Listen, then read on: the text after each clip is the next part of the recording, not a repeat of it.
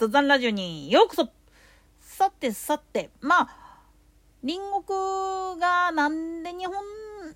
本を目の敵にするかっつったら、まあ当然っちゃ当然なんだけれども、隣国だからこそっていう部分があるんですよね。なんでやねん。もっと言ってしまったら、自分たちの歴史っていうものに対してそこまで深いものっていうのがない、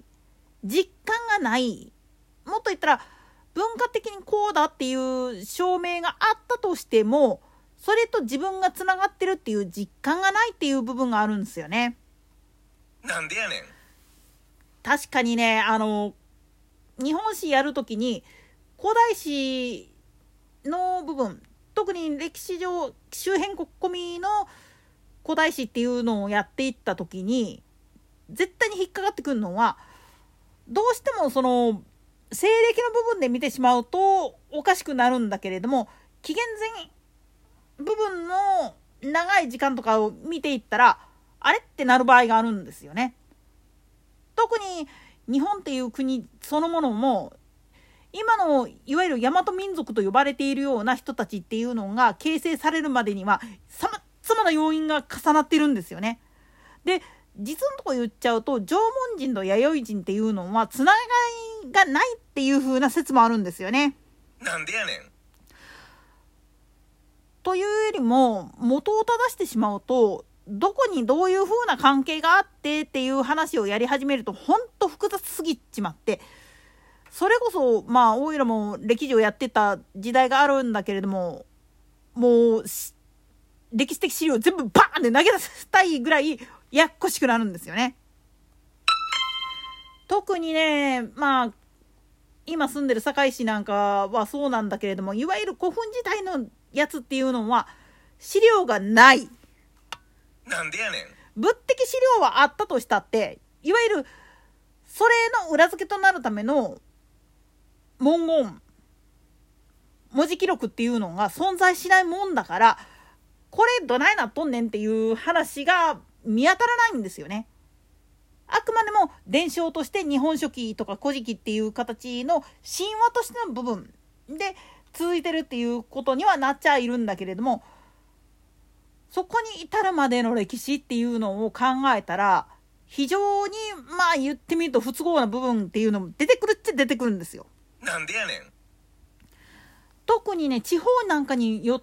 て変わってくるんだけど、北海道なんかの場合だったら、いわゆる東北方面の人たち、オホーツク海沿岸エリアの人たちと道南道エリア、まあいわゆる日高アイヌだとかイブリアイヌだとかって呼ばれているような人たちとは、実はまあ言ってみると、厳密に言ってしまうと同じアイヌとして一括りにしてはいけないなんていう説もあるんですよね。なんでやねん。で、さらに付け加えると、東北地方の人たちっていうのも根血が進む以前っていうのは、北海道の道南のアイヌと同州あるいは近親っていう形の人たちだったっていう説もあるぐらいで、ここら辺に関してもね、本当に公伝記録っていうもんが明確に残ってなかったりするもんだから、意外とあやふやなんですよね。だからまあ言ってみると、遺跡のところから発掘された土器とかが捏造されたりとかっていうのもあり得るんですよ。なんでやねん。だからこそ逆に言ったら、いわゆるつばいもんじょっていう不正が起きることもあるわけなんです。まあこのつばいもんじょっていうのはなんじゃらほっていう話をすると、これはね、いわゆる郷土不土史、不土記なんかの類で出てくる、いわゆる偽物の歴史書なんですよね。で、ある一人のそのつばいさんっていう人が、まあいろんな地方の風土記を改ざんしたっていうか、捏造したっていう部分があって、それゆえによく似た内容の文章が出てくるらしいんですよね。だから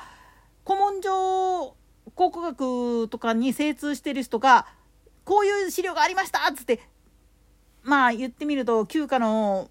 蔵からなんか巻物みたいなものが出てきて、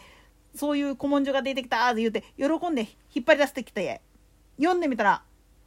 あ、つばえもんじょかっていう風になることってしばしばあるんだそうです。なんでやねん。でもこれはなんでそんなことが起きたかっつったら、結局観光資源とかが乏しくって、そういうのを作りたいっていうことでっていう部分があるんですよね。これの中にはいわゆる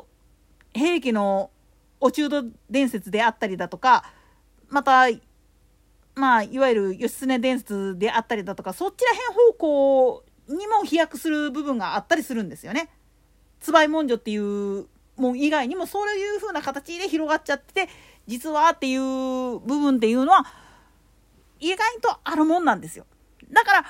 史実として存在するやつには諸説ありっていうのが正確な部分なんですよね。だから YouTube なんかでよく歴史チャンネルとかって言うてやってるのを見てるけど、中にはねちょっと眉唾物なやつがあったりするんですよ。データとして考えたらそれちょっと違うんちゃうかっていうのもあるっちゃあるんですよ。なんでやねん。ただそれの裏付けを探ろうと思った場合は、当然だけれども参考資料っていうのを提示してもらってる出典っていうのが分かってる場合やったら、その出典を見て、そのさらに出典、だから本当に二次ソース三次ソースっていう元ソースっていうのをきちっと精査するっていう、まあめんどくさい作業が必要になってくるわけなんですよね。歴史ってそういう意味では本当にちゃんと残ってるやつっていうのがあったとしても、その真贋を確かめるための術っていうのがなかなかないんですよね。で、たとえそれで自分たちの方ではこうだっていうふうに言ったとしても、後からの研究でそれ違うでっていうふうになることってしょっちゅうなんですよ。